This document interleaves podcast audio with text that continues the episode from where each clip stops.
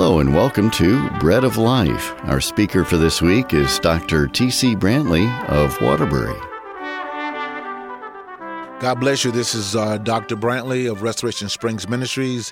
Uh, this whole week, this entire week, we're going to be talking about walking in the Spirit. And when we understand the power and the capacity uh, that comes with that uh, mind frame, you will see things done in a great and marvelous way.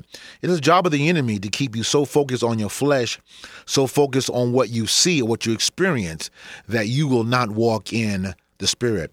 We're coming from Ezekiel, yes, the, book of Ezekiel, uh, chapter 37. Very familiar passage with many people, where we see Ezekiel talking to the dry bones. Understand the text that when uh, he was told by God, Ezekiel, prophesy to these bones, right? And then as he prophesied, the word of God said, the Spirit of God moved upon those dry bones. Mm moved upon those dry areas, moved upon those things that were dead. And when the Spirit of God started to move upon those things, those bones started to come together. Oh, people of God, that is what's missing in the body of Christ. Where if we could just get on one accord and get on the Spirit of God, we will see God put things together. And many of you, on the sound of my voice, are uh, just went through a divorce or went through a bad time in your life, or pastors, you're not sure whether to stay in that pulpit or not, and you're wondering what's going on. I'm encouraging you, my brother. I'm encouraging you, my sister. Let the Spirit of God move dramatically in your life. And uh, and again, Ezekiel saw dry bones. Oh, praise God! He saw death. He he saw the carnage. He he saw the stench. He saw the rotting flesh. He he saw the rotting muscles. Yet he heard the word of the Lord to prophesy to these dead things. Oh, who am I talking to here today?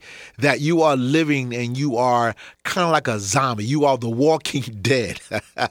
uh, you are the White Walkers of Game of Thrones, and you're just going through life not understanding that there is a fulfillment that God wants you to do.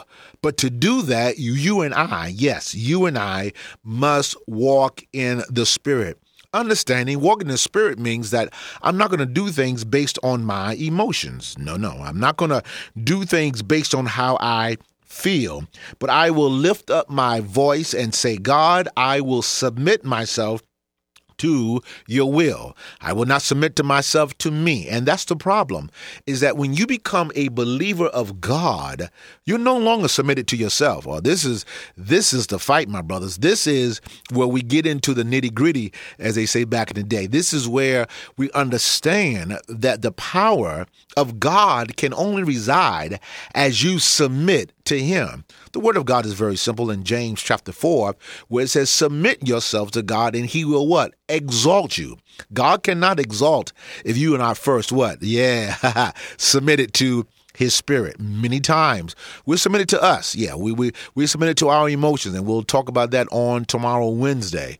But it's understanding that if I am submitted to myself, how can I ask God to move in my capacity when I'm always wrapped up in my feelings and in my thought patterns and my negativity? There is no way God can move if I'm so negative and so unappreciative of what God has done. If anything, as I walk in the Spirit, I am more grateful. I am less grouchy. I'm just excited about what God can and will do in and through my life. But it's submitting, it's talking to those dry bones as the Spirit of God gives utterance. Father God, bless your people as we continue on this great journey of walking in the Spirit. God bless you. You've been listening to Dr. T.C. Brantley of Waterbury, our speaker for this week on Bread of Life, a program to encourage you from God's Word.